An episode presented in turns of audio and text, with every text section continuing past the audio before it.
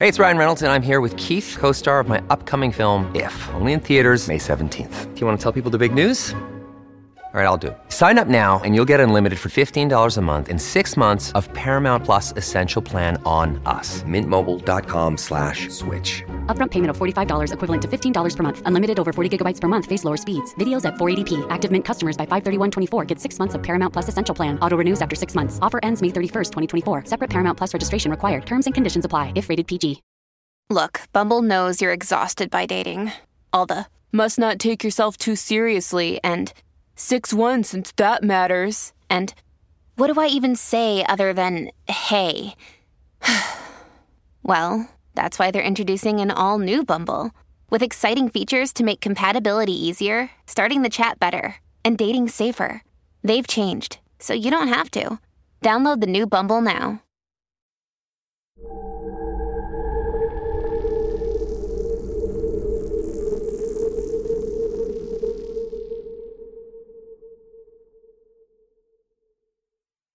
Hey, y'all.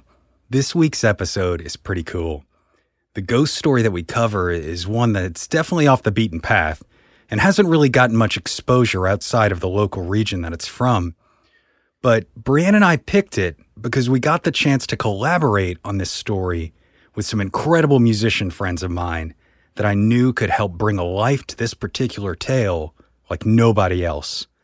They're an insanely talented duo by the name Harp and Plow and they just released their first single, Pastures of Plenty, which is a reimagined arrangement of a 1941 Woody Guthrie tune.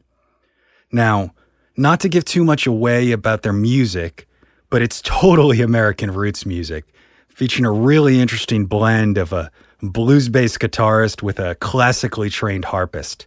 So, if you dig what you hear today, be sure to go check them out on all your favorite music apps from Spotify to Apple Music or head over to their website at harpandplow.com. That's harpandplow.com.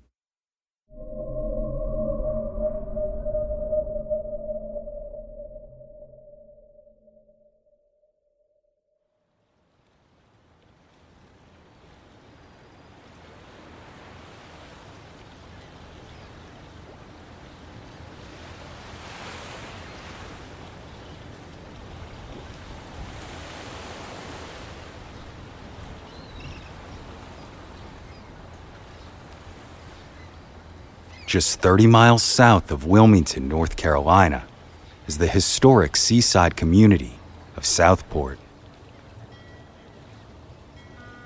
Originally founded in 1792 at the mouth of the Cape Fear River, the town began as a small community of river pilots who made a living guiding cargo ships through the dangerous shoals. Initially, Southport was named Smithville in honor of North Carolina politician Benjamin Smith, who served as a colonel under George Washington during the Revolutionary War and later became the 16th governor of the state.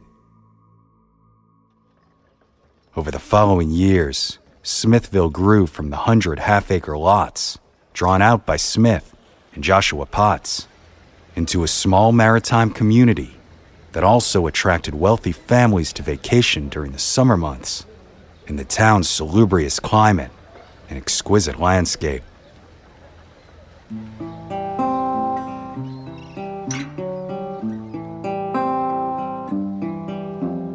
Naturally, like many early coastal cities, legends of men lost at sea are plentiful here. But this quaint fishing village turned tourist destination boasts a particularly unique piece of local lore.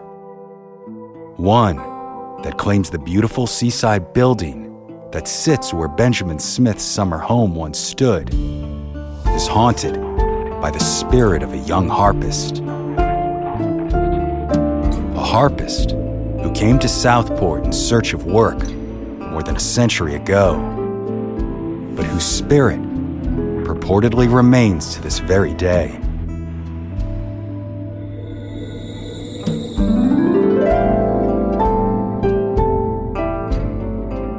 My name is Brandon Schexnayder, and you are listening to Southern Gothic.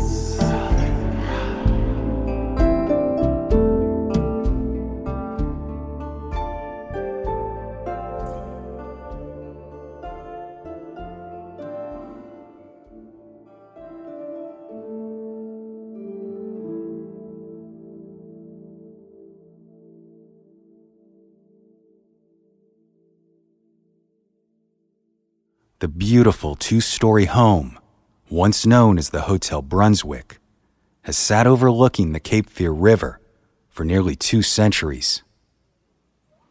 Now located in the historic district of Southport, North Carolina, the seaside property it sits upon was first developed in the early 1800s to serve as the summer home for one of the town's founders and soon to be North Carolina governor, Benjamin Smith. He then sold the property to yet another governor, Edward B. Dudley, who also used it as a summer retreat. But in 1859, Mr. Mears tore down the old house that Smith built and began construction on the building that still stands today.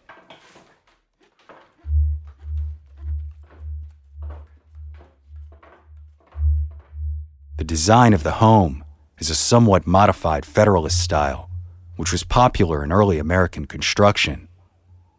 But this particular example adds elements more commonly seen in Southern homes to the recognizably flat and symmetrical exterior of the Federalist style. In addition, instead of featuring a brick facade, stereotypical to this type of architecture, this seaside home is covered in white clapboard siding and features a large porch that runs along the front exterior of the building. Also unique is the inclusion of a rotunda under which a chandelier is hung. And unsurprisingly, the two story building is raised off of the ground in anticipation of the many dangers of coastal living. Then, several years after the construction, local physician Dr. William G. Curtis purchased the property.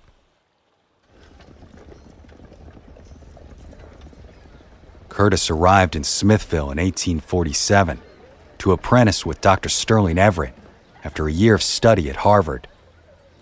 But rather than opening a traditional practice, Curtis instead oversaw the operation of the federal quarantine station, which inspected all incoming ships and crews for the prevention of introducing infectious diseases to local ports. But as the community began receiving more and more tourists and the river's traffic increased, Dr. Curtis saw financial opportunity and turned he and his family's new home into the Hotel Brunswick.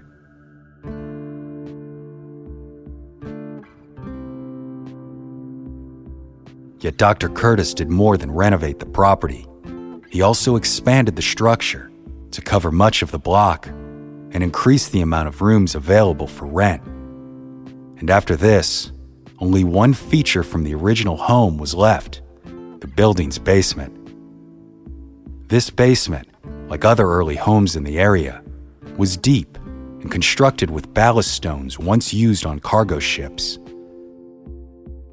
At one point, the basement operated as a tavern, with entryways opening on either end of the property's large front porch.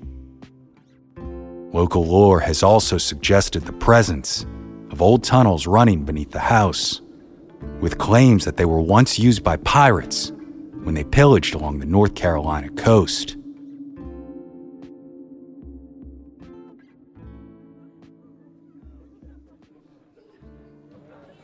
Then, after its opening, the Hotel Brunswick quickly established itself as a popular location for merchants and summer tourists. Long term guests were also common, with room rates as low as $5 a month. And in addition to their accommodations, visitors to the hotel were treated to nightly dances held in the ballroom, often followed by moonlight cruises.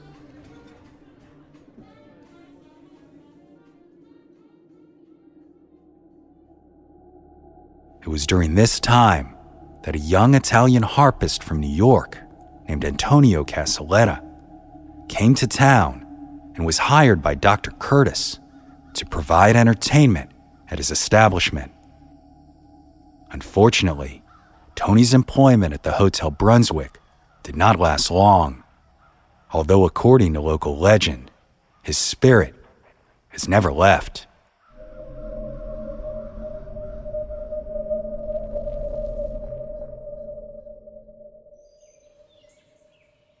Antonio Tony Caseletta, was born in 1863, the youngest child of Antonio and Maria Caseletta. At some point before Tony turned seven, the family emigrated from their home in Italy and traveled to New York, where his father made a living as a painter. By the time Tony reached his teenage years, legend claims that the young man had become a virtuosic harpist. So, sometime around 1882, he and several other musicians decided to leave New York in search of work in the South.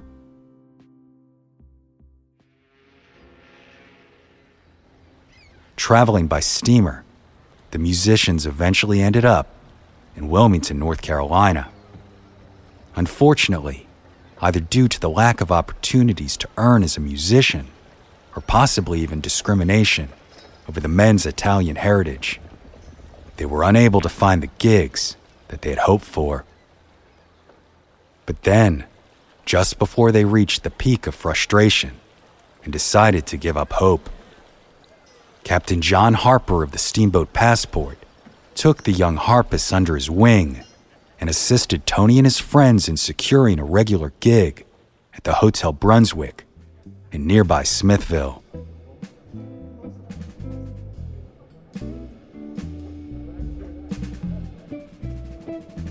In no time at all, the musician's popularity grew, but tragedy was right around the corner.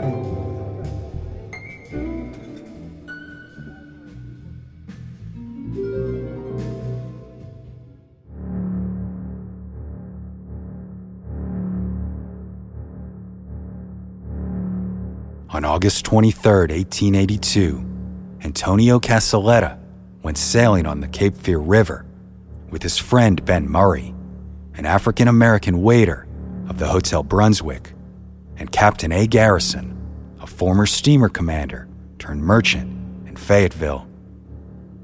Unfortunately, as their ship neared the shore to complete their journey, it capsized for some unknown reason, and both Tony and Ben Murray drowned. Their bodies were missing for days. But Captain Garrison survived after a difficult rescue. Two days later, on August 25, 1882, the Wilmington Star reported on the incident. The only cause assigned for the accident is given by Captain Garrison, who says there was some deficiency in the arrangements for letting go the sheets. And when the boat capsized, the heavy iron ballast immediately sunk her. A dispatch received through the signal office last night states that the body of Tony Caseletta rose to the surface near the wharf of the steamer Blanche yesterday afternoon and was at once seen and secured.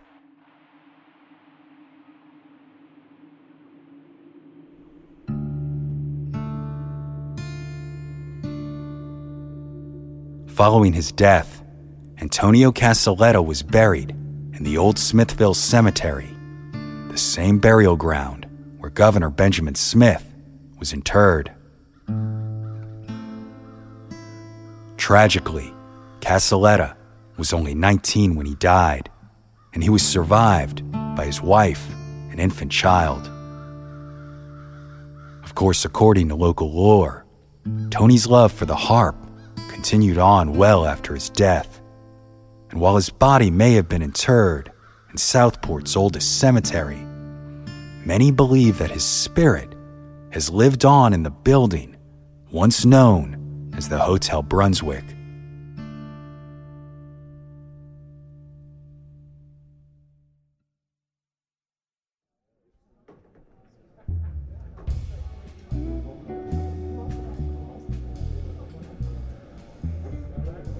Legend says that the night of Tony's death, his fellow musicians decided that the show must go on without him. But to honor their lost friend and bandmate, they left his harp on stage with them as they performed. Eerily, as they began their set, the sound of Tony's beloved instrument began to accompany them, as if the man himself were there, not ready to let go.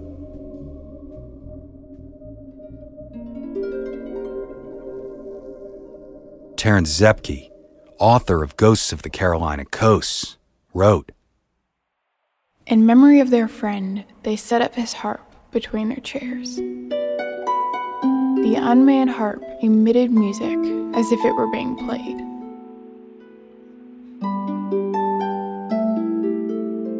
Since that time, former guests at Brunswick say that they have heard the soft sound of a stringed instrument, possibly a harp.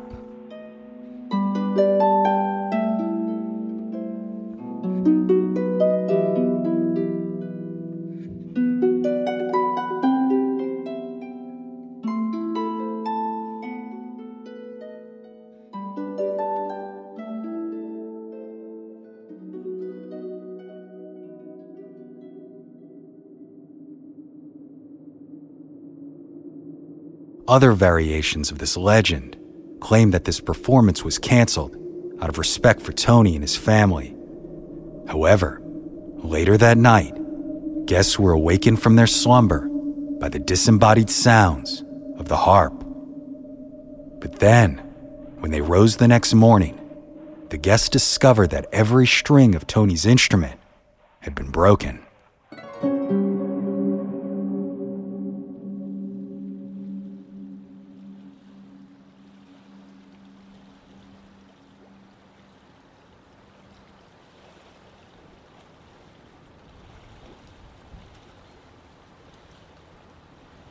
The Hotel Brunswick continued to operate in Southport for several decades after Caseletta's death. Then, in 1949, the building was purchased by Eldridge and Sarah Arrington, who used it as a private residence. But according to their daughter, Mary Stewart Kolari, who continued to own the home until 1997, stories of Tony's presence in the building were told long before her family arrived.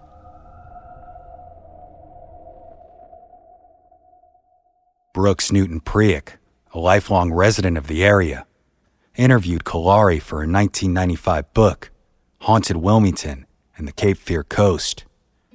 In it, Kolari claims that her mother regularly heard Tony's music, as well as his footsteps on the beautiful, circular stairway of the home describing the phantom music as, quote, melodic in a strange way.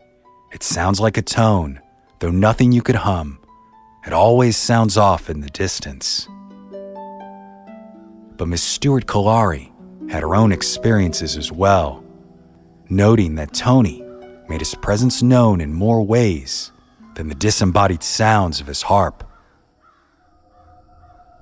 Mother was very sick in the last months before she died and often required attention during the night. Sometimes she would cry loudly, waking everyone up. At the same time, the Disney movie Spies was being filmed in the house, and there was mass confusion most of the time. Early one morning, about 1:15, I was awakened by a loud crash that sounded like someone had turned over the china closet, dishes breaking and glasses, an unmistakable sound my husband and I were asleep at opposite ends of the house, but we both heard it. Upon further investigation, the couples found nothing out of place. But eerily, the following night, the same event took place once again, at exactly the same time. Mrs. Kolari claims this is only one of the many experiences she's had with Tony in the home, who was eventually considered the family ghost.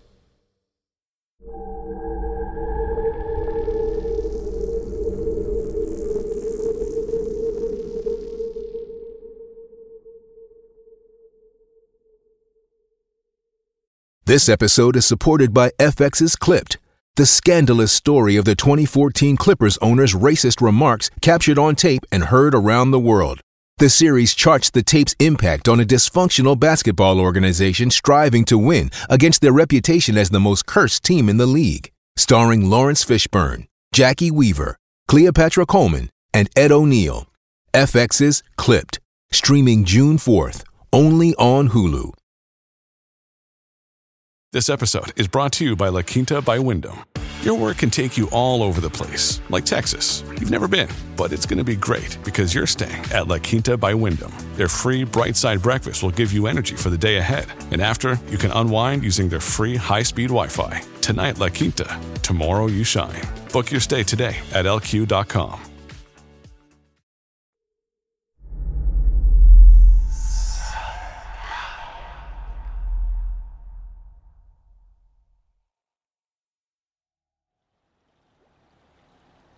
Then, in 1997, Jim and Judy Clary purchased the historic property, renovating the beautiful federal style building once again before turning it into a bed and breakfast in 2009.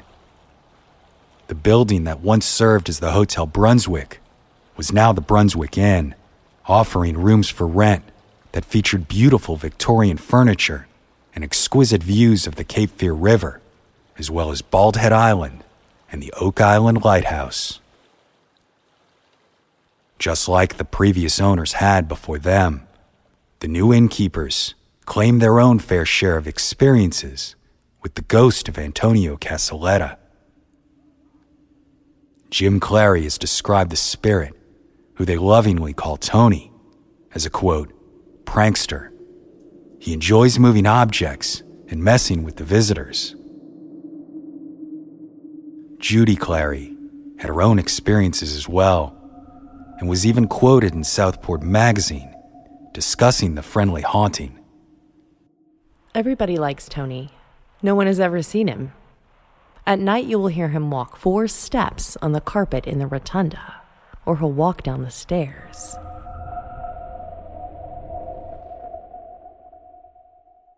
Jim and Judy Clary owned the home for over two decades. But in October of 2019, they sold the beautiful estate to a private buyer, leaving the future of the old Hotel Brunswick in question.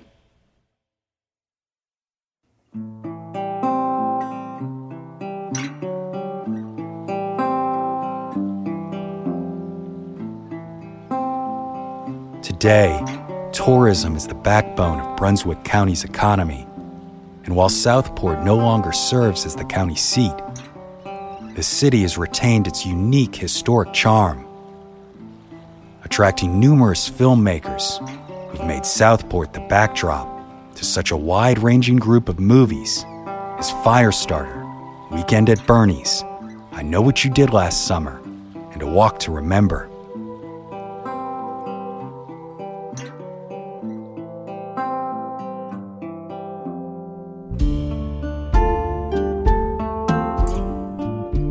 Brunswick Inn itself was even featured in several movies. But while the building's future is unknown, one thing is for sure the story of Antonio Caseletta and his virtuosic phantom harp will be told in Southport for generations to come.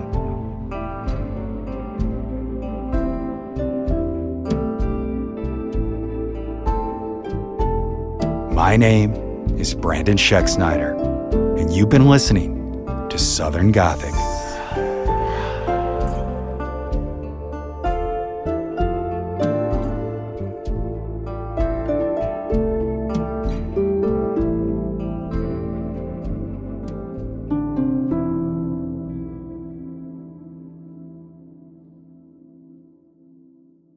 Again, I'd like to thank my friends Harp and Plow for collaborating with us this week.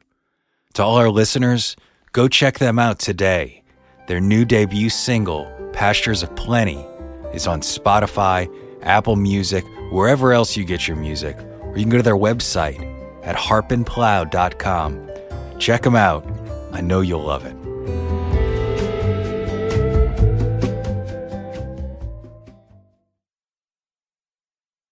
Lucky Lady Shacks. What's something you learned in history class that you feel like wasn't the whole truth? Better yet, what's something you didn't learn at all that was omitted completely? That's what I like to call redacted history. My name is Andre White, the host of the Redacted History Podcast, the place where history's forgotten events, heroes, and villains get their story told, one episode at a time. The Redacted History Podcast real history never dies.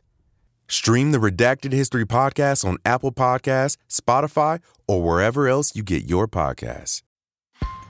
Have you ever wondered who the Mary was from Bloody Mary? If the Loch Ness Monster was real, or if Ouija boards actually worked? On each episode of the family friendly Unspookable, we look at the histories and mysteries behind your favorite scary stories, myths, and urban legends to get the real stories behind the scares. Want to solve your next mystery? Find and follow Unspookable now wherever you get your podcasts